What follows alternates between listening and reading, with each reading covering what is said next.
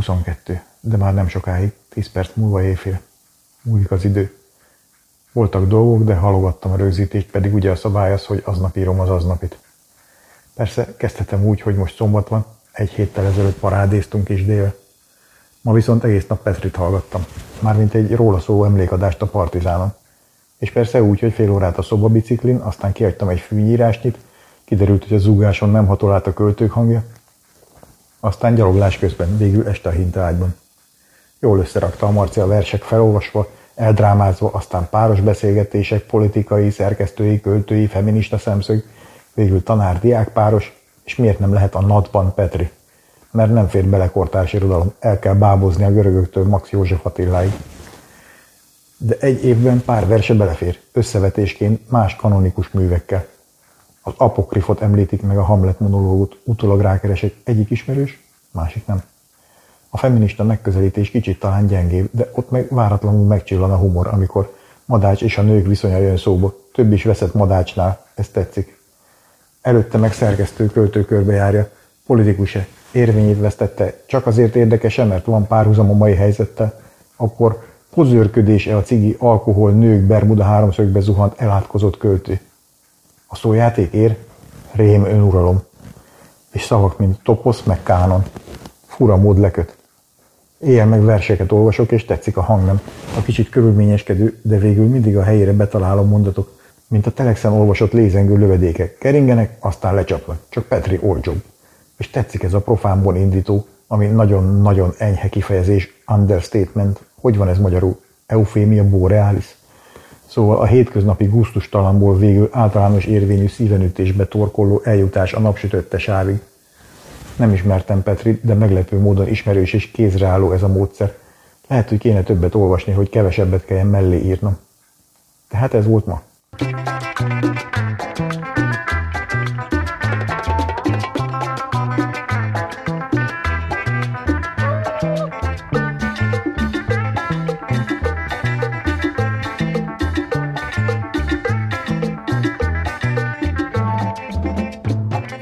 Előző szombaton meg komplex, majdnem egész napos művelet. Nagymamánál találkoztunk délben az ebédnél Kisdével, majd indultunk a parádéra. Két zászlónk is volt, szivárványos, amit Kisdé szerzett, azzal mentünk át a városon. Illetve csak én, ő elrakta magáit, de amikor odaadtam az enyémet is, nem vette el azzal, hogy mi az, betoltál? Hát persze, hogy nem, csak útban volt. Így elsőre betűztem a hurkapálcát hátul a gatyámba, de azt mondta, az kissé provokatív. Így előről tűztem be az ingembe. Így mentünk a nyugatiba, onnan gyalog az Andrási útig, ahol pont akkor ért oda a menet eleje. Aktivisták óvtak mindenkit a szervizúttól az ellentüntetők miatt, de úgy tűnt, ez csak hangulatfestő intézkedés volt. Csalódásukra és a miénkre is nem volt egy sem, csak vidám emberek. Így mi is ugrottunk egy nem fejest a hullámzó tömegbe, és elindultunk velük. Menet közben láttam fiatal lányokat bimbó tapaszban, embereket táblákkal, egy csapatot valami Swift idézettel, azt hiszem ez nem a Jonathan, hanem a Taylor lehetett, mert nem szerény javaslat volt a cím. Láttam korombeli fiatalembert aranyszínű forró nadrágban, diplomatákat Molinó mögött, nagymamát, aki vidáman integerett az ablakból, és valakit, aki lehúzta a reluxát, de neki kórusban szólta, látunk, látunk. Láttam kigyúrt legényeket kis fekete minikosztümben. Rájöttem, hogy nem minden leszbikus gyönyörű szőkenő. Amikor félreálltunk egy perce, egy bögyös bikinis lány odajött és megölelt. Ki volt ez? kérdezte Kisdé, de fogalmam se volt. Viszont egy pillanatra megértettem a kormánypárti aggodalmakat. Tényleg egy paraszt hajszára voltam attól, hogy leszbikussá váljak. Aztán mentünk tovább, kiértünk a hősök terére, és végre volt némi náci felhozatal, amit egész végig hiányoltam. Nem volt kivel vitatkozni, mert mindenki mosolygott, integeret vagy közömbös volt, szóval itt a messzeségben kb. egy saroknyira felsejlett valami pedofilos molinó, de több rendőr állt előtte, mint a hány fekete pólós mögötte. Így ebből sem lett párbeszéd. Feltorlódtunk a korcsolapálya előtt, kicsit össze is szorultam egy fekete csipkés felsőt viselő legénye, meghallgattuk a kutyapártos Numa Numa Nét játszó tuc-tuc furgont, aminek az oldalán szerepelt a legautentikusabb szlogen. Egyenlő jókat a kétfarkú kapcsolatoknak. És aztán átjutottunk a túlsó partra, ahol leheveredtünk az árnyékba, hallgattuk a zenét, valaki gitárral énekelt, aztán valaki más beszédet mondott, de az már nem volt annyira érdekes. Így felkerekedtünk, hogy együnk egy Big Mac-et a legközelebbi Mekiben, mert még messze nem volt vége a napnak.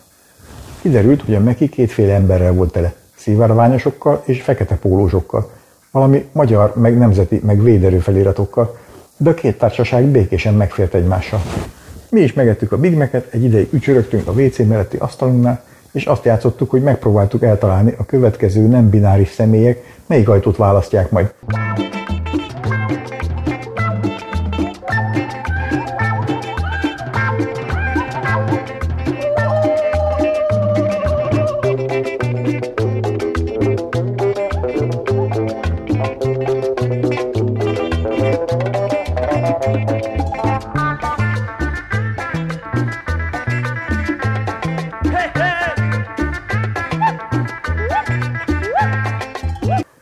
Indultunk vissza a zeneházába, ahol perui pszichedelikus csicsára volt jegyünk, részleges családegyesítést hajtva végre nagy dével. De előtte még kipróbáltuk a zenejátszóteret, ugráltam hangokon sípoló gumipárnákon, lépkedtem színes fénykörökre, amik harmóniákat kapcsoltak be, játszottam fémbödönön dallamot, és úgy tűnt, annak ellenére, hogy a zászló még be volt tűzve az ingembe, senki nem félti tőlem a gyerekeit, akiket amúgy kerülgetni kellett, mert ők is ott akartak játszani, ahol én. Aztán beesteledett. Aranyárban vettünk fröccsöket, elindult a koncert egy magyar latin zenekarral, akik autentikusan Dél-Amerikában is, igaz csak állatkertekben honos orángutáról nevezték el magukat. Korrekt, égtelenül hangos latin zenét nyomtak fúvósokkal, korombeli fiatalasszonyok és fiatal emberek mocorogtak, de voltak még fiatalabbak is, meg pocakos indiánok, akik fesztelenül táncoltak idegen szőke nőkkel. Aztán kis szünet után jöhetett a csicsa, előtte némi stúdióbeszélgetés, 68-ban alakultak családi zenekarként, apjuk már kiesett, a testvérek öten folytatták, de hárman meghaltak a Covid alatt. Ahogy számolgattam, a lendületes frontember 70 bőven elmúlt. Ikitoszból jöttek a dzsungel közepéről. Ott hallottak először Led Zeppelin, meg Deep Purple-t. Emiatt kezdtek gitározni. Aztán a zenekar, két dob, három gitár, egy sajtreszelő felállásban neki kezdett a dallamoknak. Körülöttünk az indián népek is beindultak, még a szöveget is énekelték vidám szomorúan. Megkérdeztem őket, mind perújak-e, de egyik sem volt az. Volt mexikói, kolumbiai, egy csilei lány. Végül még ittunk egy sört, és elindultunk Kisdéve. Mire hazaértem, 24.600 lépést mért az órám. Ebben benne lehetett a három órányi, egyet jobbra, egyet balra, fröccsöt emelt tevékenység is. Eredményes nap volt.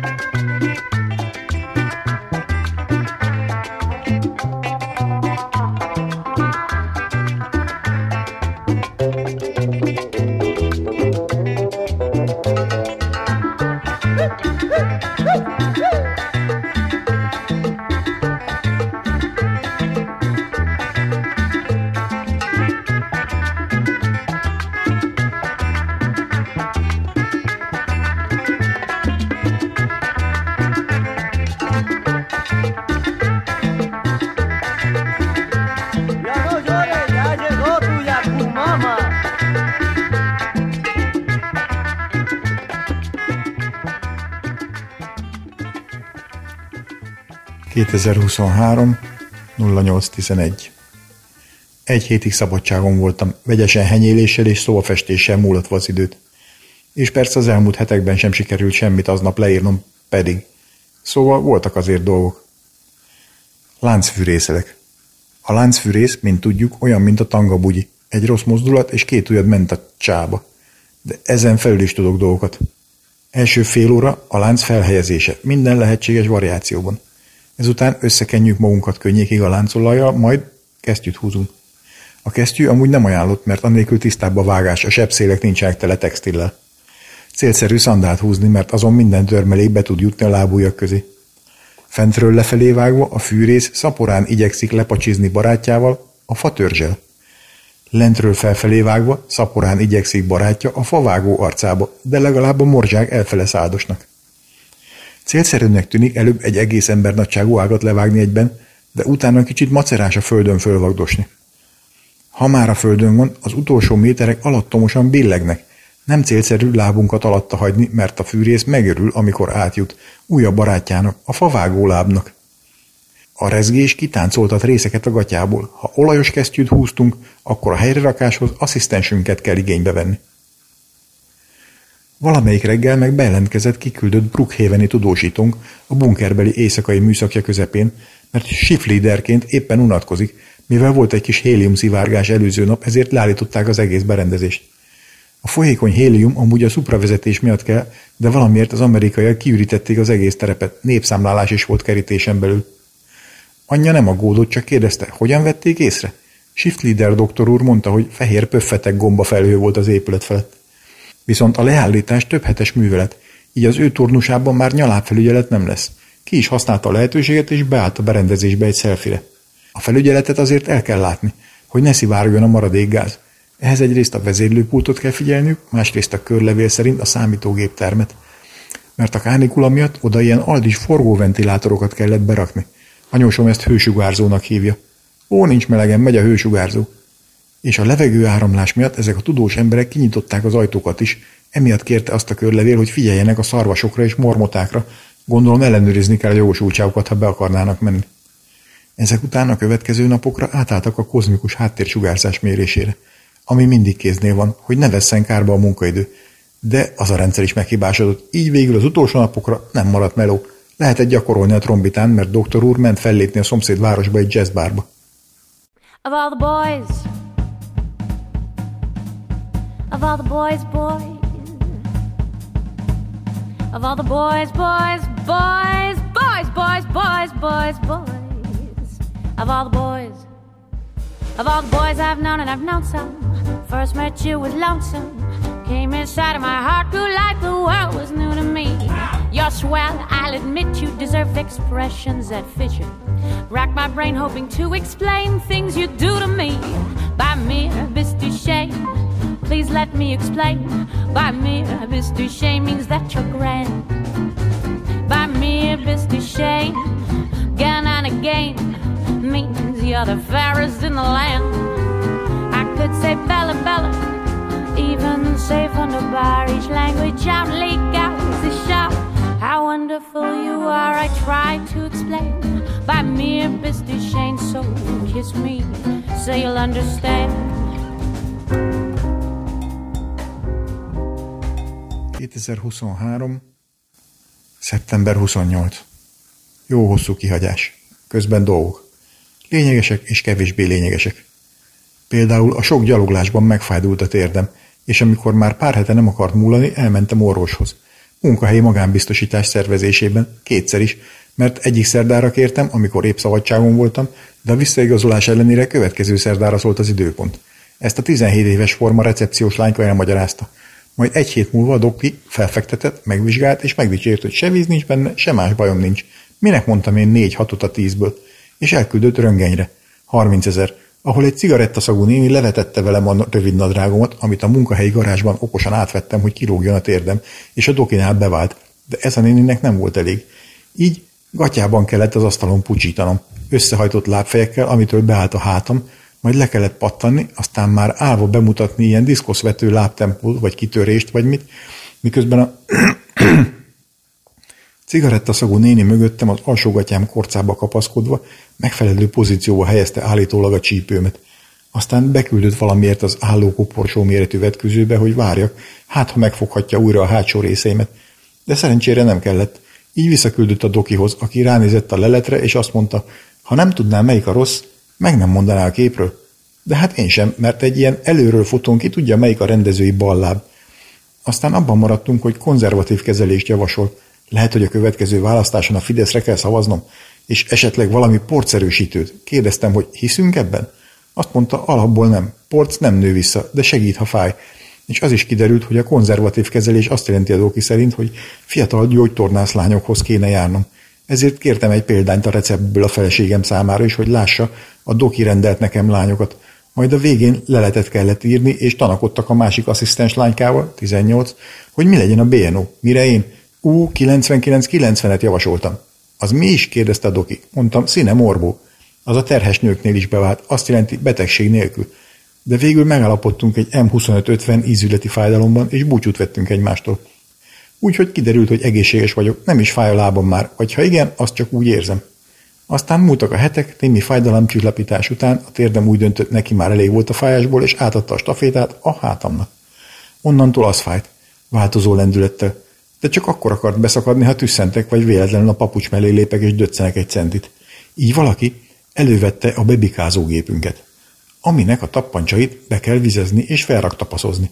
A használati utasítás szerint nem csak hátra, hanem más zavarba ejtőbb helyekre is lehet, ha inkompetenciát akarunk gyógyítani, és be kell dugni áramba, és két tekerővel lehet DJ-ként tolni rajta a technoszettet.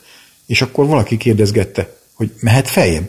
Az eszköz meg vonogatta a vállamat, úgyhogy feltekerte, és olyan lettem kicsit, mint mindkiev a csontbrigádból, aki neuraszténiás volt, és ha felvonta a vállát, akkor ezt még többször megismételte, és a nyakát tekergette, meg a csuklóját forgatta egy ideig, mert nem tudta abba hagyni. Pont mint én ezt a mondatot. Úgyhogy, mivel a lényegesebb dolgok is közeledtek a lényegtelen fájások között, Nagy D beszervezett nekem egy masszást, a hátam miatt, az edzőterembe, hogy anyukákat tudjak majd táncoltatni a közelgő eseményen. Kicsit aggódtam, és kérdeztem, hogy egy nappal előtte már csak banánt ehetek-e, mint Aleska művésznő forgatás előtt. Valami gorillaszerű szőrös szakembert vártam, de egy viszonylag konszolidált, bár szakállas fiatalember fogadott. Arra számítottam, hogy gatyára kell vetközni, de arra nem, hogy az arccal lefelé lyukba nézés nem az én óromra van méretezve. Kicsit nyomta a hegyét a középső zárt szelvény alatta. A fiatal szakember megnyugtatónak szánt csevegéssel próbálkozott, de hamar rájött, hogy nem csak a lapockám van befeszülve. Nem volt gondom úgy, bár alulról kezdte a műveletet, miközben a vállam fájt. Ezt valami teljes körűséggel indokolta, nem tudtam, hogy őket is vizsgálhatja az MNB. De akkor azért kicsit összerezzentem, amikor lepödörte a gatyámat völgyhajlatig, és meghallottam valami szottyanást, mintha valaki krémet nyomott volna valahová, reméltem, hogy nem öklöző zsír. Szerencsére előtte nem néztem körbe, és nem láttam meg azt a szerkezetet, kb. egy parizer átmérőjű fémdildót, amit végül alkalmazott rajtam. Igaz, nem hegyével, csak lapjával, Hálim Hotepnek. Aztán kicsit beindult, olyan lendülettel, hogy attól féltem tüzet csihol a hátam bőréből, majd köpőzött is, amitől az ember egy hétig ilyen vörös ementális ajtnak néz ki, miközben felülve karlengetéssel kellett az izgalmakat levezetnem. Utána már csak elmondta, hogy ezentúl mivel kezdjem a napot, hasonfekve sirálycsapkodás, meg hátam mögött tapsolás, meg egy kis kandurhát görbítgetés, ilyesmi. Nem lettem teljesen fit, de állítólag jobb lesz. Innentől csak vártuk a lényeges eseményt. Addig meg tálcasörök, meg 40 liter borok emelgetésével edzettem magam.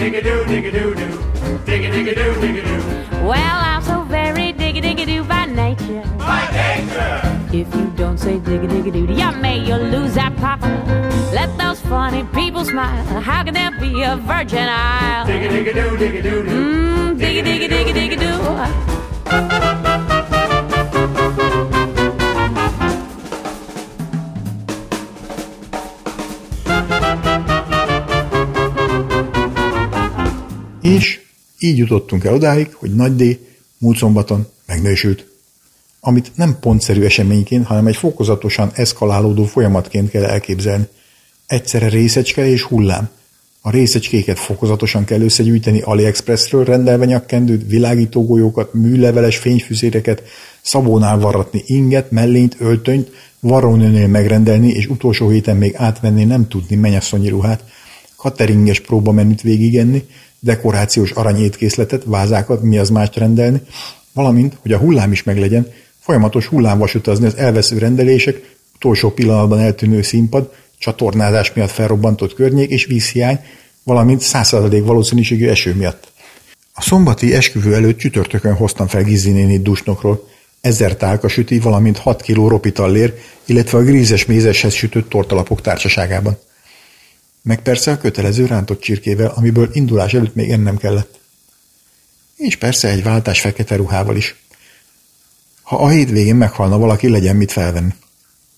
A grillás tortát kézben fogta hazáig, hogy minden pukkanónál felemelhesse, nehogy összetörjön, és mondta, hogy ugye milyen szépen ráírta a karti, hogy Dani és ö, ö, Frici? Mondom, Fruzsi. Ja igen, ő nem ismeri ezeket a neveket manapság. És lehetett volna kérni templomolakban, de inkább szívet kért, mert a gyerekek nem annyira templomosok. Aztán később a lagziban behozták a mi asztalunkra, és a mennyasszony valami fém merőkanállal szétcsapta, hogy repüljenek a darabok, és mindenki vehetett belőle. A hajlékonyabb, de már megfáradt fiatalok a földről eszegették. Mivel az esküvő két helyszínen zajlott, szertartás helyben a faluházban, a kalásziaknak jó, ifjú párnak nem esik útba, buli egy lepukkant óbudai gyárépületben az edzőterem mellett, ifjú párnak ideális, mindenki másnak némi kihívás. Szerencsére a Szentendrei hévet is leállították hétvégére. Így mind az előkészültek, mind a nagy nap logisztikailag is némi tervezést igényelt. T-2. nap végén nagy dével bepakoltunk két gépjárműben négy tálca sört, kb. 40 liter üdítőt, ugyanannyi bort, 20 liter pálinkát, egy doboz pesgőt és mindenféle aprólékot. Majd T- első napon, pénteken reggel 8-tól szereltünk a helyszínen, valamint logisztikai műveleteket végeztünk. Én például az üres teremben ráhasaltam a gurulós falapra, majd kézzel hajtva magam sebességet gyűjtöttem ahhoz, hogy széttárt kezekkel és lábakkal madárként sikoljak át a termen, mire a vőlegény felszólított, hogy elég a hülyeségből. De hát abból sohasem elég. Aztán elmentünk a dekorációért, majd a helyszínen fogadtunk egy kerek asztalt, amit egyik irányból behengergettünk a liftbe. De szerencsére a harmadikon a másik irányból nyílt ki a másik ajtaja, így ott nem fért ki. Vissza a földszintre, majd kézben fel az elsőre, ahol már azonos irányból nyílt az ajtó, így ott be, harmadikon kigörgettük.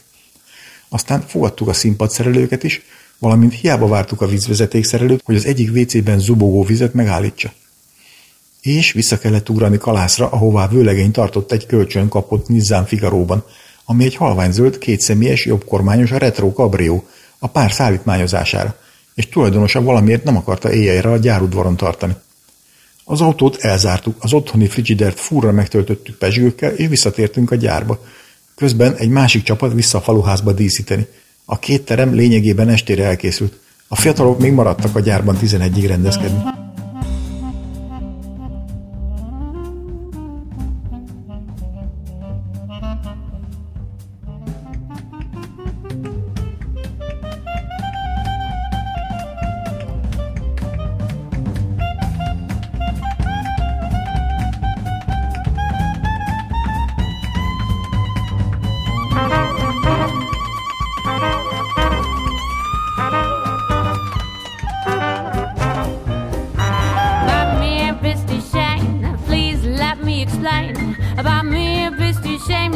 your grand.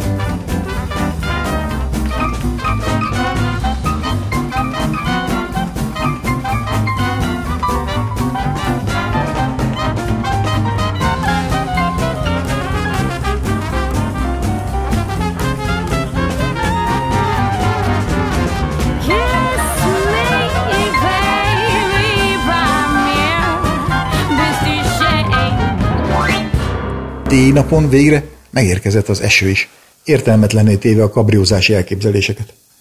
Otthonról öten három autóval indultunk el. A logisztikai kihívások véget, a szerencsésebbek már reggel hétkor, hogy fél nyolckor fogadni tudják az amúgy kilencre odaérő WC szerelőt. Itt helyben kellett öltözködni is, az ifjú pár elképzelése és két oldalas telefonszámokkal ellátott forgatókönyve szerint. A terem mellékleteként volt egy télikert teknős páncélokkal, antik bútorokkal és jelentős mennyiségi fikusszal. Így minkelték a női versenyzőket. Valamint volt egy komplet apartman, francia ágyas hálószobával és egy nappalival. Kanapé, tévé, szivarozó fotel, aranyozott tükör, itt töltöztek a férfiak. Teendő már nem nagyon volt a tényfergésen kívül, de aztán kiderült, hogy el kell ugrani a csokorért, mert amellé jár a gombjuk dísz, ami kell a fotózáshoz. Így volt egy fordulóm kalászra. Innentől kicsit sűrűsödtek az események, visszindult a vendégfordóbizottság, elengedtük az ecsetelőket, a helyszínen csak az ifjú pár és a fotós, valamint szerény személyen maradt sofőri minőségben. A percre lebontott ütemterv szerint a fiatalok még elpróbálták a táncot, hogy sikerül-e fátyóra tiporva is, addig nekem ki kellett mennem, majd időben elindultunk a helyszínre, hogy aztán félúton a vőlegény csúnyán beszélve megkérjen a visszafordulásra, mert ott maradt a trombitája. Innentől már látszott a kontingencia nélküli perc tervezés hátránya. Újra kellett tervezni a menetet. A fedett kabriós bevonulás elmarad, helyette a pár adat egyeztet. Én meg hazaloholok három láda pesgőért, majd vissza a faluházba, épp odaérve a ceremónia kezdetére. Ezután nagyobb atrocitások nélkül lement a szertartás. A bevonulás kicsit sötétben, utána B mondta a mikrofonba a kokárdába csomagolt néni, hogy a nagy izgalomba elfelejtették felkapcsolni a fényeket. Kérje a Lajost, hogy így a végére kapcsolja már fel. Aztán a mennyasszony tanúja, aki 1,90 rálépett a fátyóra, de még ültek. A mennyasszony anyukája meg ráizgult erre, és elpantomimezte neki, mi a tendő. Ő meg bolintott, hogy érti, mit kell tennie, és odatta a csokrot, hogy ők fogják. A fátyóról nem lépett re, de nem lett baj. A csokor amúgy előtte egy kis időre elveszett, de a másik tanú kis D előkerítette a hátsó sorokba. És aztán a végén az ifjú pár kiment középen, az elnekar felvette a szerszámokat, majd a másik ajtón visszajöttek, és beültek ők is. Nagy D trombitált, új felesége meg fogott egy fúvalát, és eljátszottak egy népszerű rajzfilmzenékből összeállított műsort. Utólag kiderült, hogy az ara meglepetésből újra felvette a nyolcadikban letett hangszert, és az utóbbi két hónapban ő is járt a zenekari próbákra. Úgyhogy semmi, se a szülei nem tudtak róla. Meg is beszélte a két örömanya, hogy hozta Frusi a fuvoláját, mire a másik üppögbe, de hát nincs is fuvolája. Szépen mutatott a fehér ruhás újasszony a zenekarban, aminek amúgy van egy ilyen gravitációs ereje, több tagpárját is bevonzotta már így. A műsor után némi fotózkodás, pesgőzgetés, gratulálgatás, utána egyik csapat loholt vissza a gyárba fogadni a kateringeseket, illetve a tervezett két órás szünetet figyelmen kívül hagyó vacsor vendégeket, mi meg vőlegényel vissza a kertbe, ahol a fedett kabrióba átülve visszahajtott a fiatal aráért, aki addig a faluház portáján ücsörgött a fotóssal, várva a halványzöld autós lovagot, aki a fotózás kedvéért ablakból kikönyököl, baloldalt ajtót nyit, fiatalasszony tessék el autóba, ilyesmi, majd elhúznak onnan olyan sebesen, hogy csak az utolsó kanyarban sikerül őket, őket utolérni egy menet közbeni fotó erejéig. Innentől már sima liba. A menü értetetlen, de nagyon finom zsilettes kacsamáj, poszthumuszkrém, szelavízűz, citromos csirke, meg sült kacsacomb. Csak a párod lilakáposzta volt fura anyámnak, amiről később kiderült, hogy hagymalekvár. Giznéni párszor megpróbált bekéreckedni a konyhába, süteményt szeletelni meg porozni, de a kedves személyzet a helyére kísérte és kívánsága szerint a samesz gombóc nélküli húslevest sárga repohárba töltötték neki, mert abból akarta meginni, és később egy boros üvegben haza is vihetett belőle. Aztán lekapcsolták a lámpákat, és értelmet nyert az Alibaba beszerzés. A zöldeszürke levelekkel, eukaliptusszal. Nagy D anyja által hónapokig horgolt könnyező pálmákkal díszített üvegvázák alulról megvilágítva, az oszlopok, ablakok fényfüzérekkel karácsonyi ünnepi hangulatba hozták a vendégeket, akik felfedezték a kis világító átlátszó golyókat az asztalon. A gyerekek megőrültek érte, a padlón gurigatták, a felnőttek meg kreatívan hasznosították, valaki a fülébe rakta, Oszi bácsiról lett egy fénykép, ahol a két orjuka világít, és Kisdé barátnője, aki egy nagyon szép, zöld, nyakba kötős ruhában próbálta bent tartani a férfi népre jelentős gravitációs hatást gyakorló részeit, tovább nehezítve a szemkontaktus fenntartását, két világító golyót helyezett el stratégiai pontokon.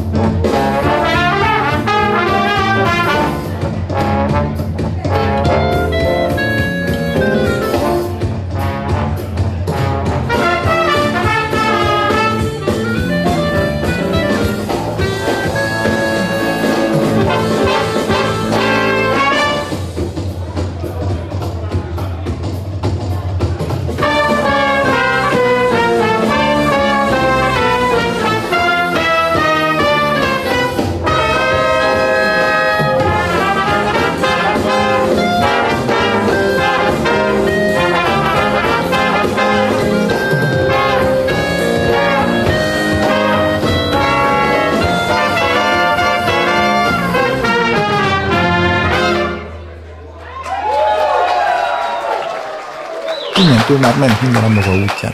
A zenekar újra zenélt, vőlegény beszállt, aztán ledette a trombitát, és élőzenére eltáncolta a mennyasszonyjal, amit kellett. Volt emelés is, sajnáltuk, hogy csak hagyományos, pedig a mennyasszony is erőemelő.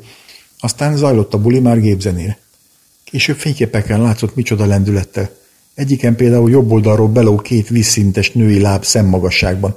De arról sajnos nem készült kép, amikor valakit táncoltattam, valaki vőlegénye pedig, aki történetesen kígyó tulajdonos gótikus patológus, kb. egy méternyi távolságból szemmel tartott, majd mutató és középső ujját V alakban előbb a szem elé tartva, majd felém fordítva azt mondta, látlak. Bármikor feldarabollak és eláslak. Közben a kanadai rokon aktuális kísérője egy kopasz kecske szakállas úr levette a díszes kovboly csizmáját és zokniban figurázott. Ferkó bácsi kisdé barátnőjének mondott dolgokat, amiért Gizini komoly szorulást ígért neki későbbre. Valaki fekvő embert fényképezett asztal alatt. A zenekar inkognitóban a kapella elénekelte a máma még nem ittunk semmit, majd egyik fuvolás lány feltakarított valamit a női vécében, amiről nem akarta tudni, kitette oda és mi volt, hanem hányás, és persze az ebben a lagziban nem lesz vonatozás kijelentés is tételesen megcáfolódott kétszer.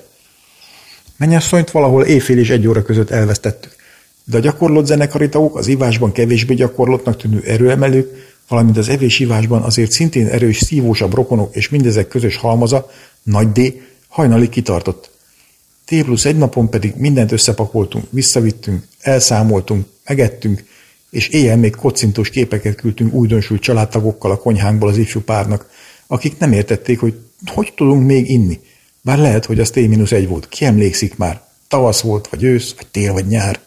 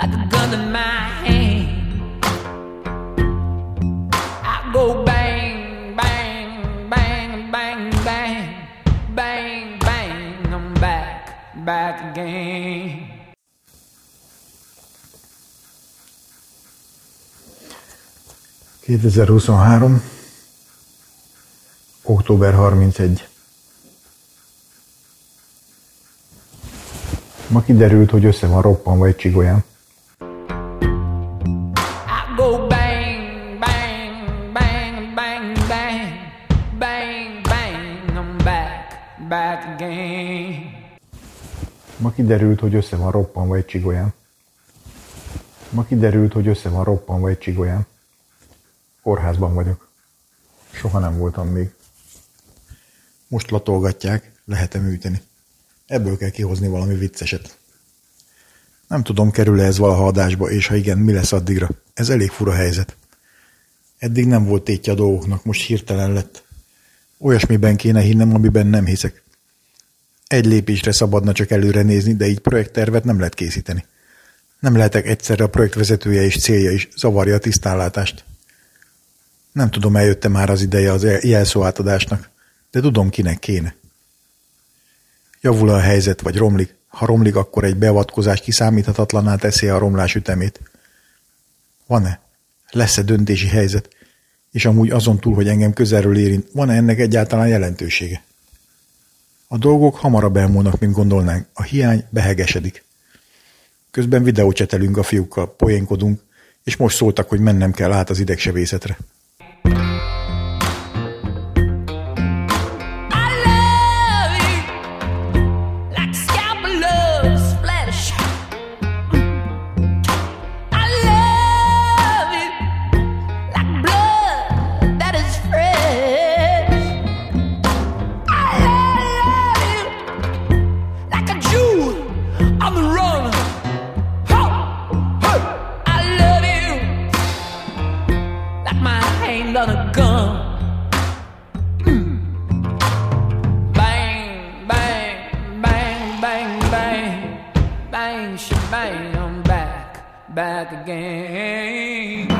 Tudom, lesz-e időm ezt lekerekíteni, kell-e egyáltalán? Lesz-e valami állítás is, vagy csak kérdések maradnak? Röhögünk-e majd ezen később? Ahogy a műanyag palacsintasütős nénén, aki mindenhonnan lealkoholizálta a bört, majd bedrótozta a lábamtól a fejem búbjáig a részeimet, közben mormogva, hogy 32 centi keresztbe 16, majd betetésképp megrezgette a lábam. Aztán megcsapkodta a térdem, majd üljek fel és lazítsak, és akkor mögém lopakodott a palacsindasütővel, és a derekamat megküldte a kettő húszal, hogy kicsit fel kellett ugranom. Azt a kurva. Milyen szelíd, hallottam már durvábbat is. Aztán elterelte a figyelmemet azzal, hogy lassan hajlítsam fel a lábfejem, és amíg ezzel foglalatoskodtam, megcsapta a fejem is. Utána már hiába mondta, hogy lazítsak. Átláttam a szitán. Bár még párszor megcsapkodott azzal, hogy tudunk mi jobbat is. Így sikerült kizárni, hogy a perifériákkal volna a gond. Egér, nyomtató, monitor, ingerületvezetés. Így maradt a gerincvelő. Közben Nagy D kiguglizta, hogy egyszerű, cementelni kell csak, de mondtam, hogy akkor már inkább a műmárvány. Kis D felajánlotta, hogy bevesz a következő cement workshopjába. Nővérekkel beszélgettem. Vannak itt hisztisnők. Hát, jelen állapotomban max. kettőt tudok bevállalni, amíg mozog ugye a kezem meg a nyelve a férfi embernek. Amikor mesélem, kisdély közben vág, hogy mi van. Számolni is elfelejtettem? Hát két kezem van. Jó, de az egyikkel kapaszkodok a járókeretbe. Szóval áthoztak mentővel. Itt meg csodálkoztak, és orvosokat szitták, hogy ne vegyem magamra, ezt a hátulgombolós hátóinget viszont vegyem. Aztán kis idő múlva lyukas székbe beültettek, és valaki lecsutakolt alulról is. Közben jeleztem, hogy ne haragudjanak, de normál esetben, ha levetkőztet egy nő, előtte azért beszélgetek vele, legalább egy ital. Kisdé kérdezi, hányszor fordult ez a normál eset elő? Egyszer sem, de attól még ez lenne a protokoll. Most várom a dokit, aztán műtő.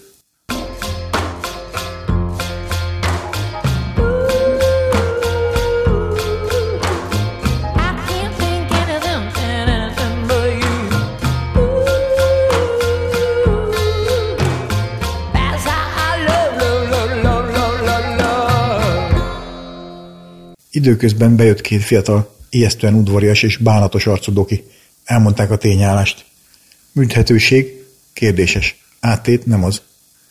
Megvan a melléklet, de még keresik a levelet. Hát, stand nem menjenek, hallottam már ennél jobb viccet is. Családi utasításra próbálok pozitív lenni, de nem tudom hogyan. Konnektor nem segít, itt csak váltóáron van, az másodpercenként 50-szer pozitív, és ugyanennyiszer nem. Vagy 25-ször? Nekem most ennél rosszabb az arány. Az áram olyan színuszgörbeszerű, latinul kebelgörbe. Ez a kebel nekem elég kajla, lógos. Most azon gondolkodom, milyen szorzóval is kéne ezt előállítani. Minusz abszolút érték, színusz x. Hogy lesz nekem így öregkori költészetem? Azon gondolkodom, hogy itt van ez a test, ami most úgy megy, mint Edgar, akibe beköltözött a bogár, és ami annyi éven át jól szolgált, egészen megbarátkoztunk. A benne lévő ember is legközelebbi ismerősöm, szinte már barátom. Minden tudunk egymásról, amit lehet. És most egyszerre, mintha cserben hagyna. Nem a test maga, de belül. Kiterül, hogy nem az vagyok, akinek gondolom magam. Egy jóért, jóval fizető bonafide szupraman, mindenből viccet csináló tökös legény, hanem egy önmagát sajnáló síró gyerek, és képtelen vagyok a logikus, távlatos átgondolásra. Hogy nincs több lazsálás, a nem tudni mennyi időt fontos dolgokkal kellene eltölteni, nem rinyálással és álmodozással. Hogy meg kéne borotválkozni végre okkan borotvájával. Hogy fel kéne ismerni a sárga, totyogó kacsacsontfázat a szekrényben. Minden érvelési hibát félretenni és úgy látni a helyzetet, ahogy van. Nem úgy, ahogy az orvosok, rokonok, ismerősök látják vagy láttatják. A remény csak egy hajnali csillanás a disznólőkésen. Nem tudom ki ez a bogár itt az AU öltönyben belül.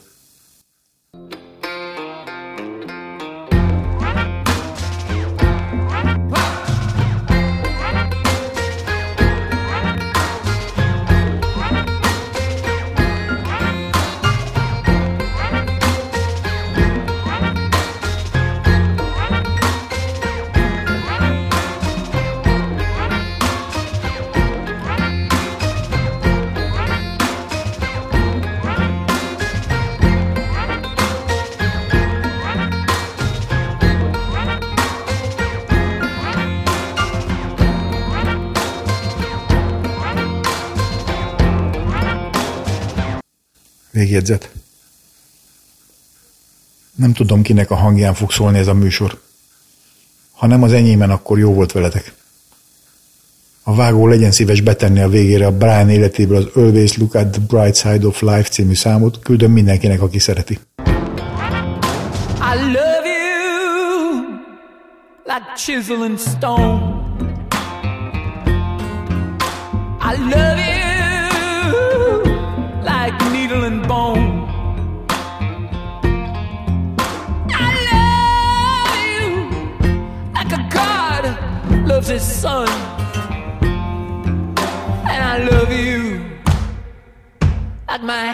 on a gun. I go bang, bang, bang, bang, bang, bang, bang. I'm back, back again.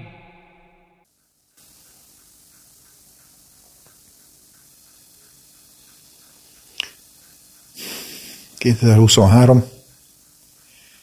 november 4. Még írni tudok.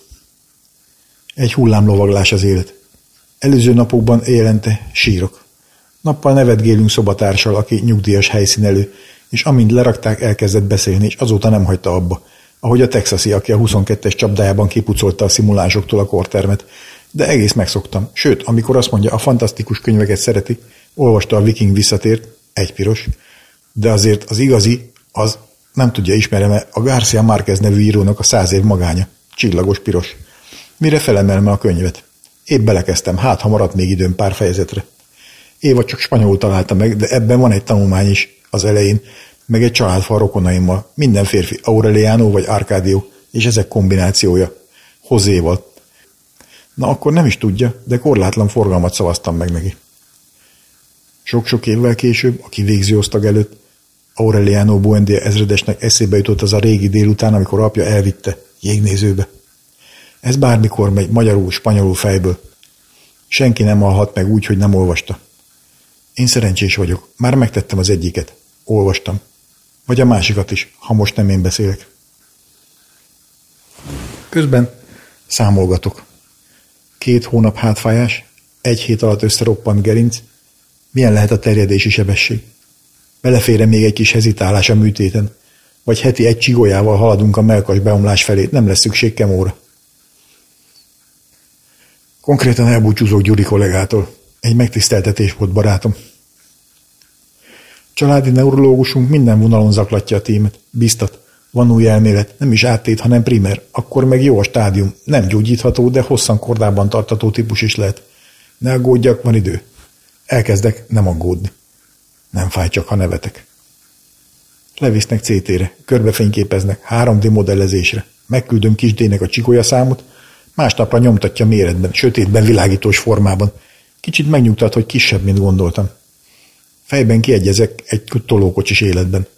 Ha nem kell bekakálni, nyelvem újan mozog nőkrendben. Közben 24 órája nem ettem, mert bármikor műtét. Aztán az esti gondolkodás serkentésére nővér sajnálkozva hoz vacsorát, még sincs műtét. Ezek szerint nem vállalják. Újra elkezdem a józan számvetést, életvégi projekttervet összeállítani, meghatalmazás, projektek szétosztása, mi legyen a búcsúzási sorrend, jelszó kis D-nél, utolsó adás megírva. De negyed óránként abba kell hagynom, mert összezavarodok és újra pánikolni kezdek. Hol van a kiröhögöm, leszarom érzés? Aztán újra hív Hildi. Ne aggódjak, halad a modellezés, gyakorolnak. A fejemen a dudor is alátámasztja a primer elméletet. Bár a CT nem ezt írja, de nem is zárja ki. Szerencsére kifelé terjed. Hiszem is, meg nem is. De mondjuk, ha a műtét lehet, akkor mi jön utána? Újra tervezés. Majd reggel újra a két bánatos stand Egy mondatot kapok. Jól gondolták, a koponyában is áttét van, áttörte a koponya csontot, és mennek tovább. Akkor elmélázok, melyik fog nyerni, a tolókocsi vagy a lobotómia? De hát mindegy is, ha nincs műtét. Este kis évülés cseten. Információk keverése. Azzal szórakozok, hogy beszúrok utalásokat. Igen, fogunk táncolni, persze. A keszeg magiszterrel. Hopp, sára, hopp, gyerünk a táncra. Ma holt szerelmeit torán, hadd üljön nászlakomát lárva ágyékot hervad bíborán. Buján fetrengtünk mindahányan, s az évek szálltak, mint a percek. Véred kiontott harmatával irgalmaznékünk Jézus herceg. Persze, végigolvasom, ha már Valahogy most erősebbek a sorok, kicsit feljön a pánik torokban. Aztán reggel nem kapok reggelit. Ma nem eszünk, jön a műtét. Na, újra hullám, ugorjunk fel, mégis lett megoldás. Az ember bizakodik, és a disznóülőkésre gondol meg a hajnali csillanásra. Próbálom jelen értékre hozni a várható kimeneteket. Közben mellettem megműtik a kollégát, akinek azt ígéri, sokat fog aludni, de felhozzák, kipattan a szeme, és folytatja, hol abba hagytam, mint Pepin bácsi a sörgyárban. Nem zavar. Néha írogatok háromféle cset, négyféle csoportos ablakában. Emberek halmazai kezdek összezavarodni, kinek mit is mondtam. Dékkel röhögcsélünk, fáj kicsit a háta, na ne röhögtes, nekem összeroppant a gerincem. Egy ideig most én fogok überelni mindent, és kegyetlenül le is csapom. Bejön egy beteg felvevő néni, hogy volna itt valami, amit elfejtettek aláíratni. Nézem. Kit értesítsenek? Ja nem, a másik oldalon van, a szöveg. Beleegyező nyilatkozat, hogy kezelőorvosom, pont, pont, pont doktor teljes körben tájékoztatott, és vállalom a kezeléseket. Mondom, hogy pont, pont, pont doktort nem ismerek, és ami azt jelenti, nem tudom ki a kezelőorvosom, nem írom alá. Néni el, fél óra múlva bánatos nővérke vacsorát hoz, nem lesz műtét. Na most rohadjon meg a világ. Felülnék enni, legalább ez, de azt mondja, mit csinálok, nem ülhetek fel, nekem nem szólt senki. Gondolom ki kellett volna találnom a letöltött emerképből.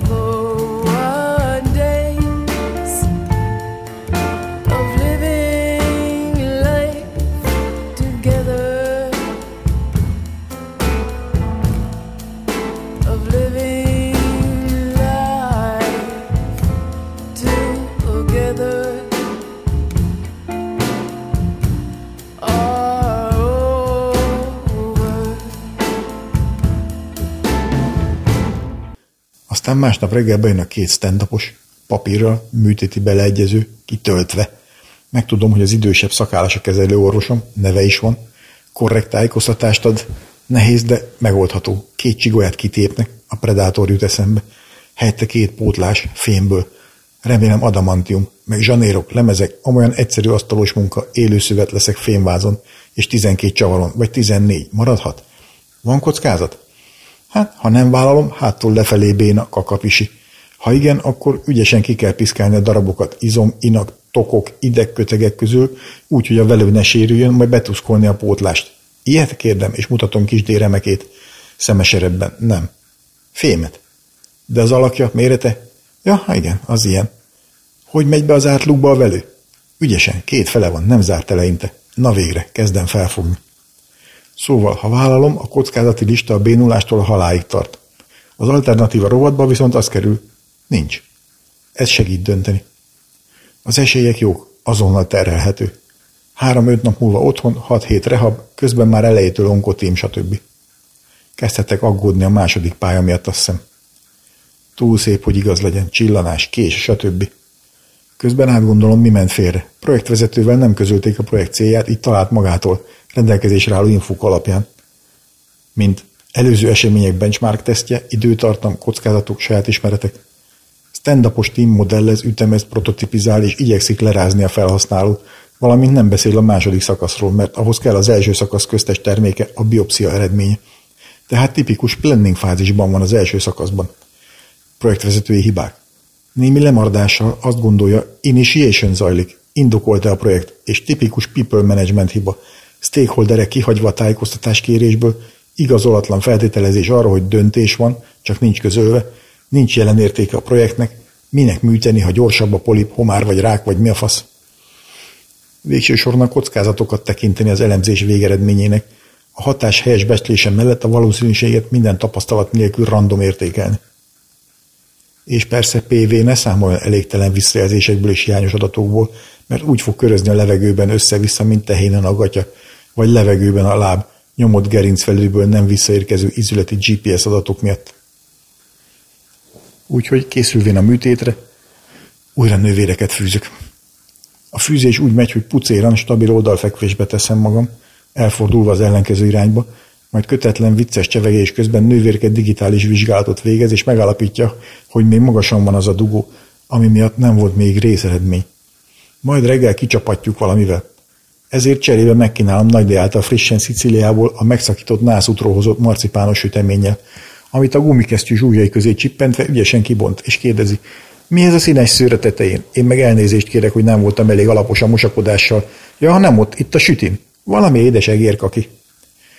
Előtte másik nővérke mondta, hogy ő már vén, 65-ös, de volt egyszer szép és fiatal is. 19 évesen a sebészeten kezdett, ahol első feladata egy vén tata lemosdatása volt, akinek száradt csimbókókban lógott a szar a zacsián.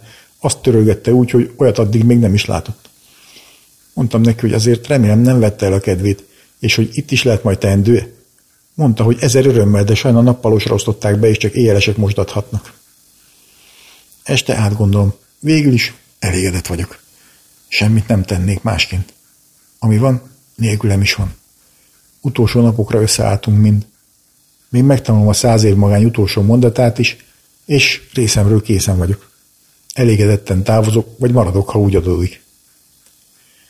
De még mielőtt elért volna az utolsó versorhoz, már tudta, hogy soha többé nem lép ki ebből a szobából, mert úgy volt elrendezve, hogy a tükrök, vagy trükkök városa szétszóródik a szélben, és kihull az emberek emlékezetéből, mihelyt Aureliano Babilónia végez a pergamenek megfejtésével, és hogy mindaz, ami írva vagyon bennük, öröktől fogva és mindörökre megismételhetetlen.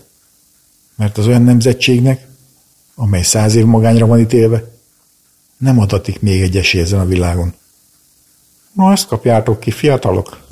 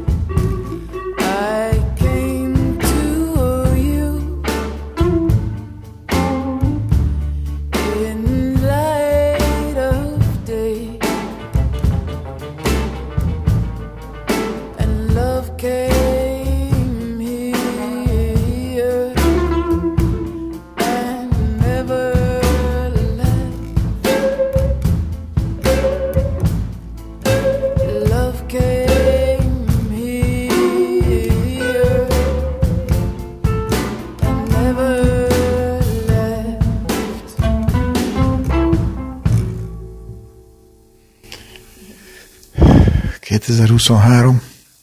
november 5. Vasárnap. Ezt még elkezdem. Holnap műtenek.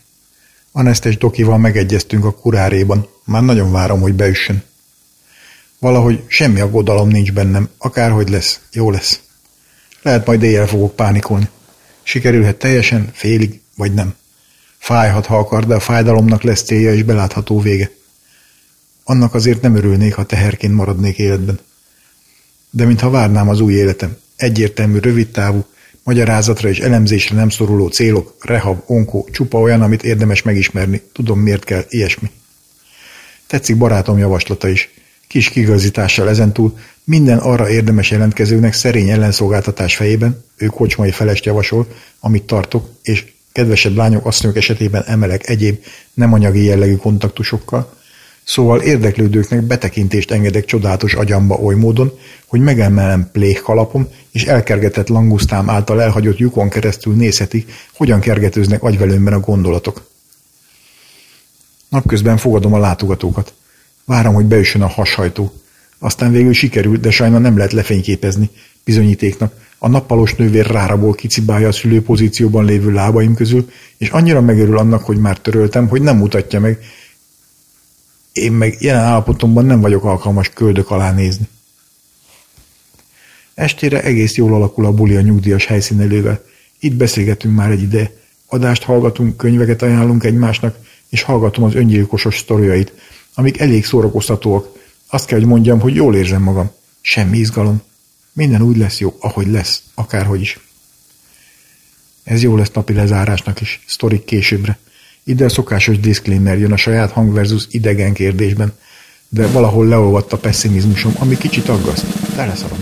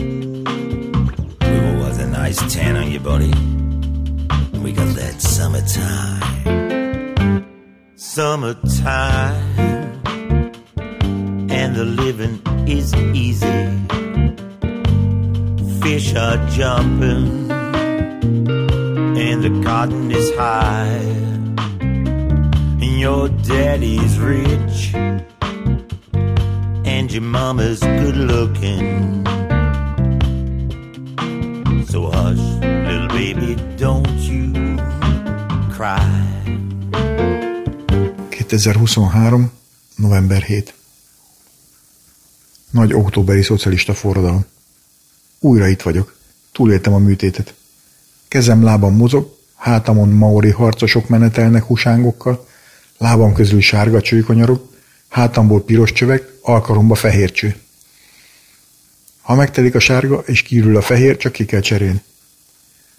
Tegnap bent voltam egy futurisztikus fehér gépteremben, körülöttem pocakos, szakállas, zöld nájlonba öltözött Kovács Lajosok készítgették elő a szerszámokat. Kicsit el is szégyeltem magam, hogy miattam vagy tíz ember sűrők forog. Púpozott kis kocsikon hozzák a dobozokat, hűtőtáskákat, értelmetlen alakú tárgyakat.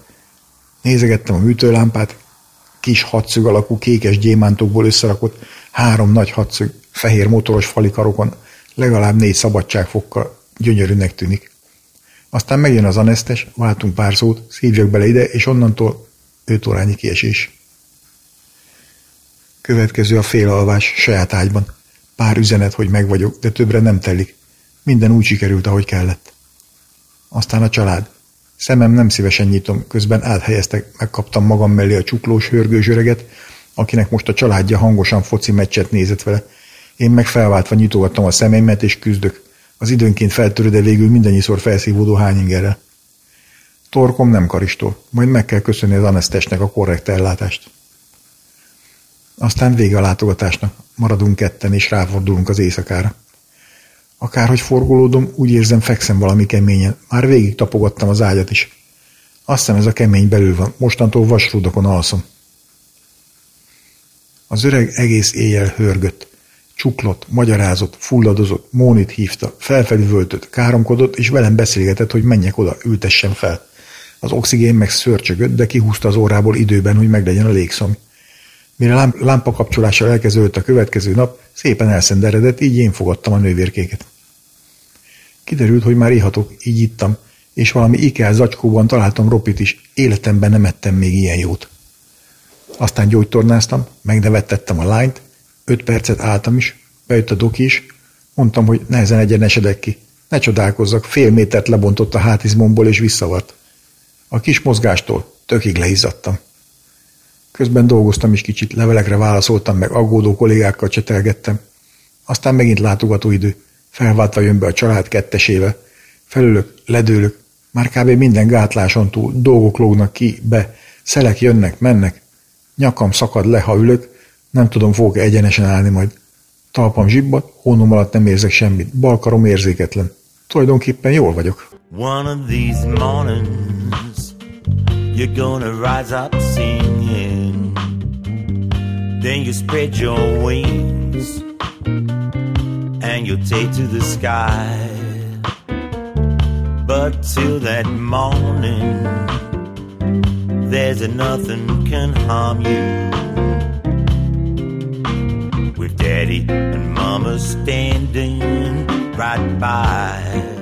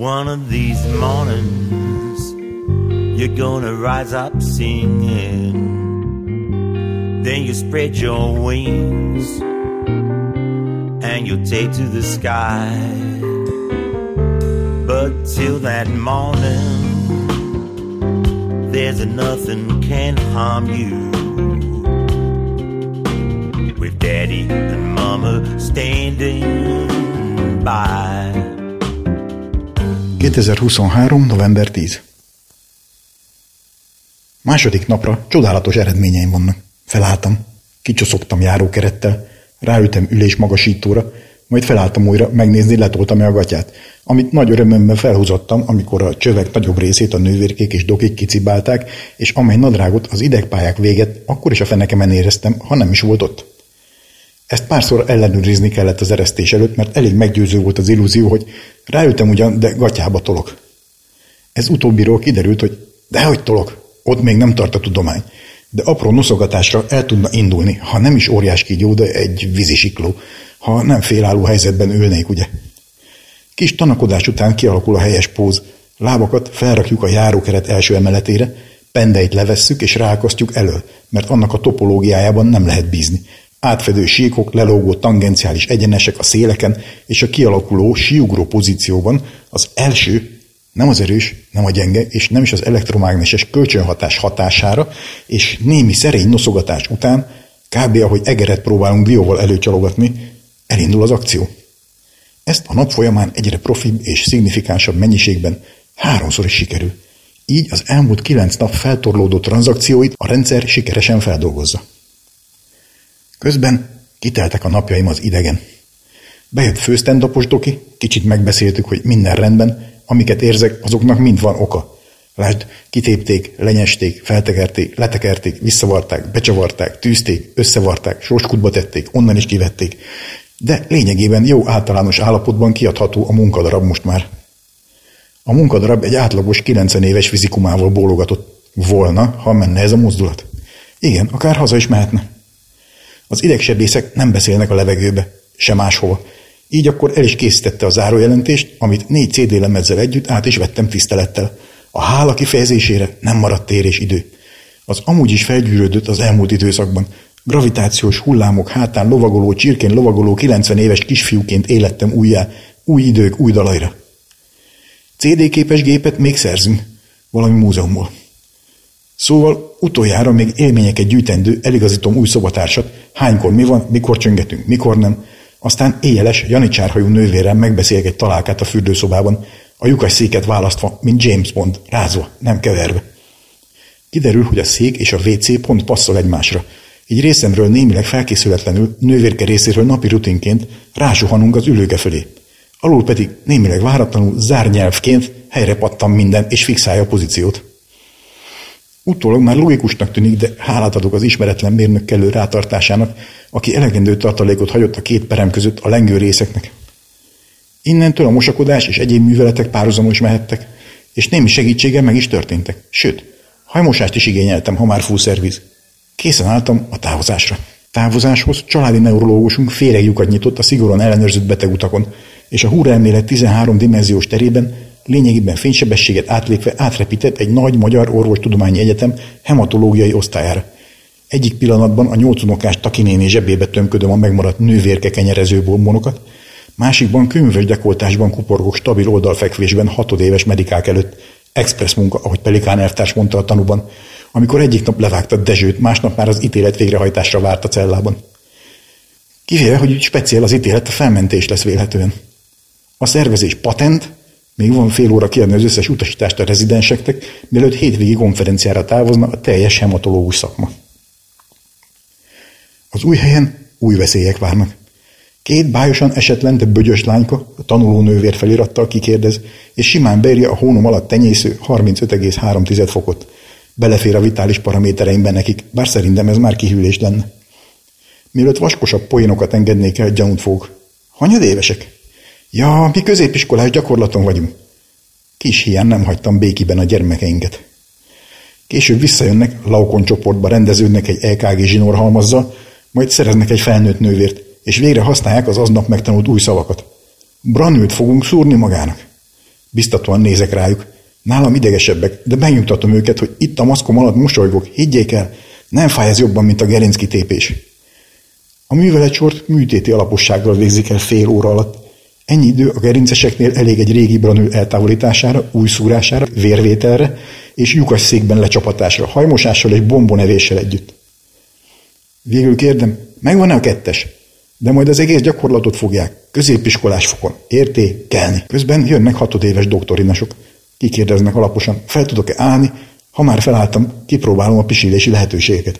Kis időzavarba kerülve, mert elfelejtem, hogy T-10 perckor kell elindulnom járókelettel, ahol T az inger fellépése.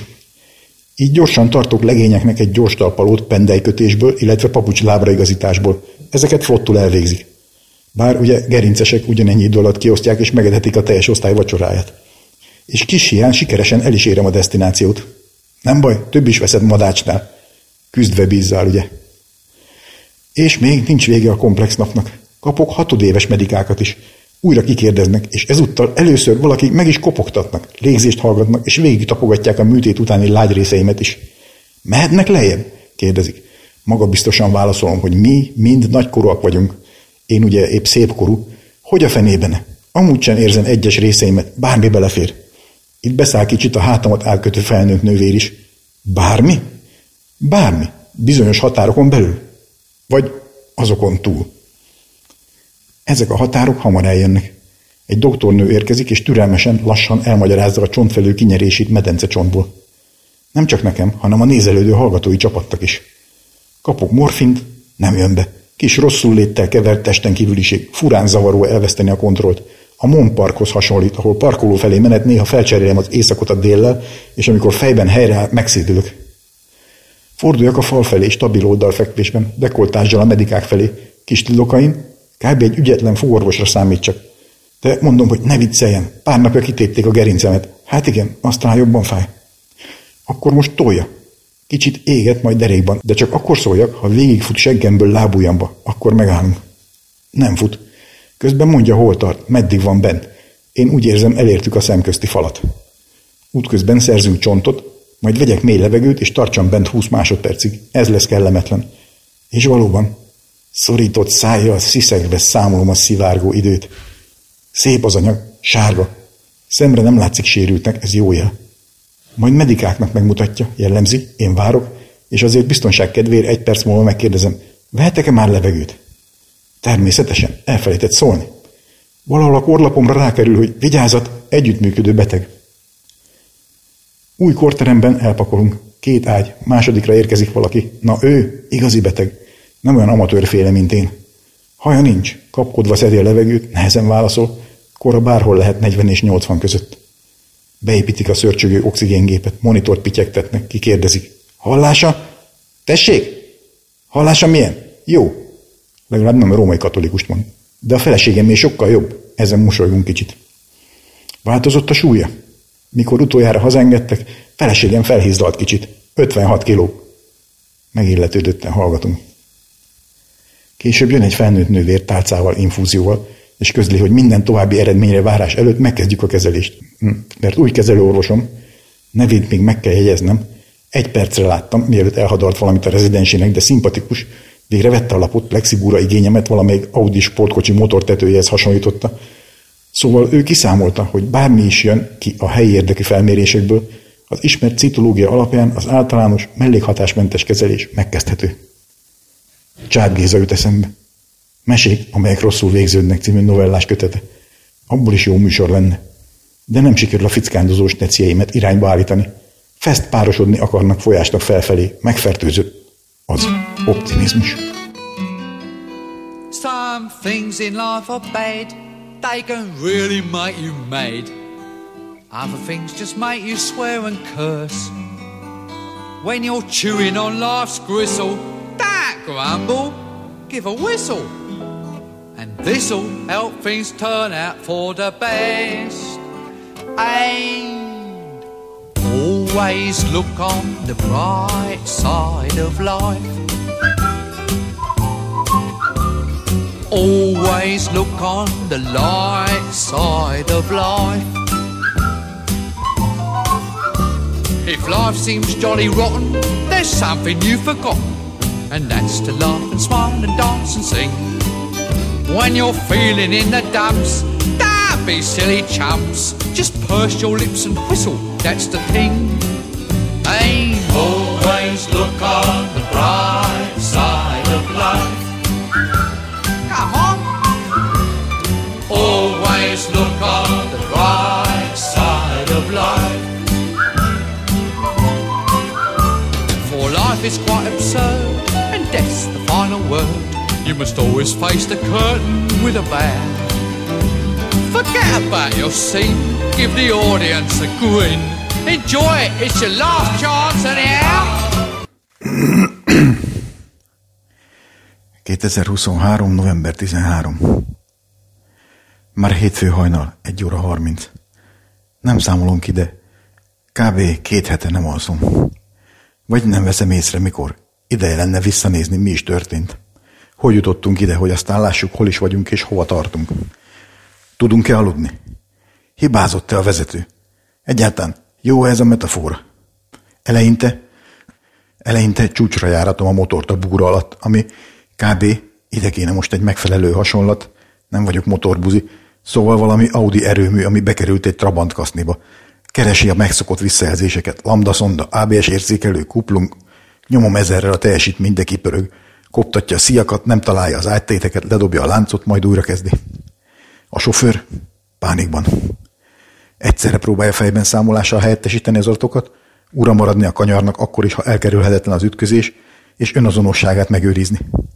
Bizonyíték alapú, tudományos, laza, felsőbbrendű, de önreflexív, saját korlátait ismerő, önzetlen, de hiú, másokra nem terhelő, vagy mégiscsak gyáva, egyszerre intro és extrovertált, érzéseket megélő, de el is rejtő, együttérző, manipulatív, arató, Korábbi megküzdési stratégia nem működik. A 147 pontos IQ magabiztossága, miszerint a problémák teljessége megoldható agyban, vagy ha nincs más mód elkerüléssel, vagy másra hárítással és a felmerülő kognitív diszonancia elmaszatolásával, ez most nem működik. A probléma már nem kockázat, mert bekövetkezése száz százalék nem kerülhető el, ez egyértelmű. A probléma nem hárítható másra. Legszemélyesebb sajátom velem történik. Tapasztalataim nincsenek rá. Mértéke nem enyhíthető jelen tudásom szerint. Saját hatókörben megoldhatatlan. Egy relatíve lassan, de mondjuk centiméteres egyenletes sebességgel közlekedő úthenger alatt feksző, lábbal előre tibike. Csigolya előtt 175, most mondjuk 173 centivel. Mik az esélyek? Mi a teendő? Mennyi a T, ha nem tudjuk az S nullt, azaz honnan indult az úthenger? Nagyon egyszerű számolás, de mit kezdjünk vele? Mire fordítható ez a kiszámolt idő? Szóval első heti nem alvások a világos. Kis kilengésekkel, tervezett exit stratégia kialakítás kombinálva egy bekötött szemű lég baseball ütőzéssel össze-vissza a pinyáta körül. Először is a gátlások feloldása. Szégyenérzet levetkőzése, fizikai segítségre szorulás elfogadása és hagyása, ezáltal a feszültség egy részének felszabadítása. Másodszorra a tisztánlátást gátoló pánik terjedési sebességének csökkentése. Figyelem, második derivált. Az együttérzés és visszajelzés fékrendszerbe visszatáplált energiájának felhasználásával azáltal, hogy szégyentelenül ráterhelünk olyanokra, akik nem érdemlik meg, vagy nem biztos, hogy elbírnak vele. Mégis remélve, hogy nem roppannak bele. Harmadszorra. Minden kreatív energia elszabadítása.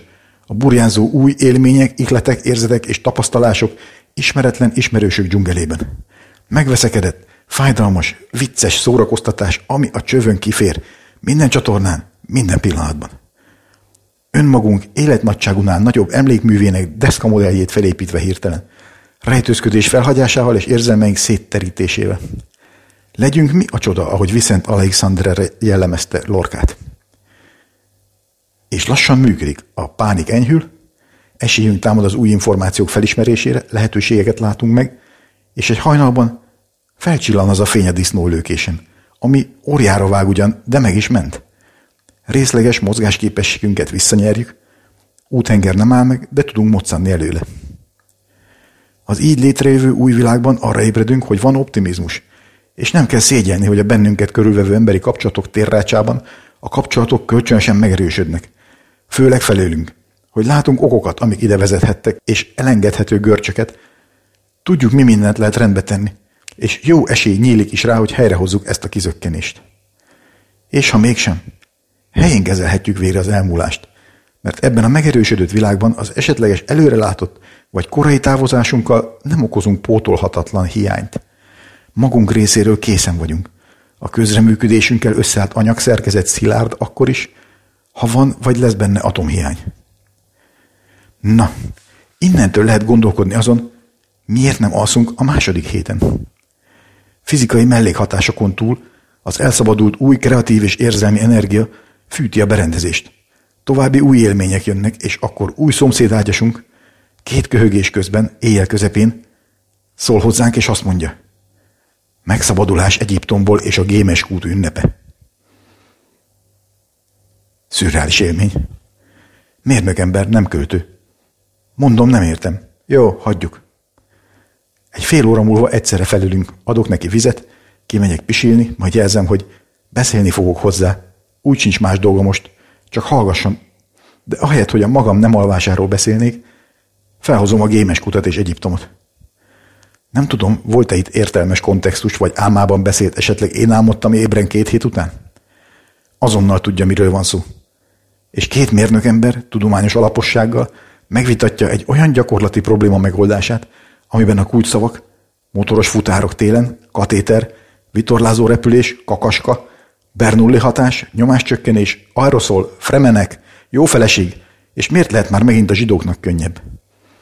Ez az éjjeli párbeszéd minden ébren töltött percért kárpótol. Egyszerre könnyed, alapos, tudományos és költői. Neked van gyereked? Sajnos nem adatott meg. Nekem van egy gépészmérnök művész és egy fizikus emelő. Ez pedig, akár akarják, akár nem, az ő történetükké válik. Mert ezen a világon az a nemzetség, amelynek száz évnél kevesebb magány adatot, kap még egy esélyt. És innen indul az új történetünk. So always look on the bright side of death. Just before you draw your terminal breath. Life's a piece of shit when you look at it. Life's a laugh and death's a joke, it's true. You'll see it's all a show, keep them laughing as you go. Just remember that the last laugh is on you. And always look on the bright side of life. Always look on the right side of life.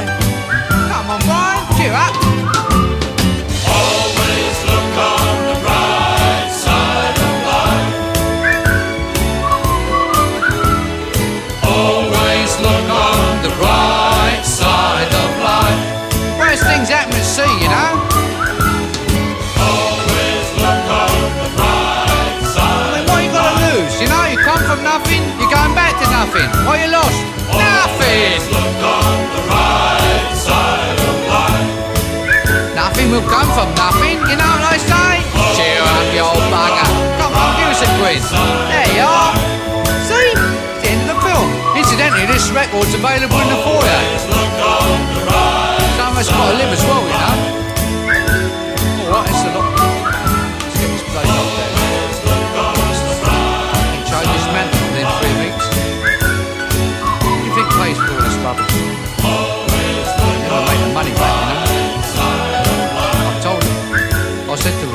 I said, they'll never make that money.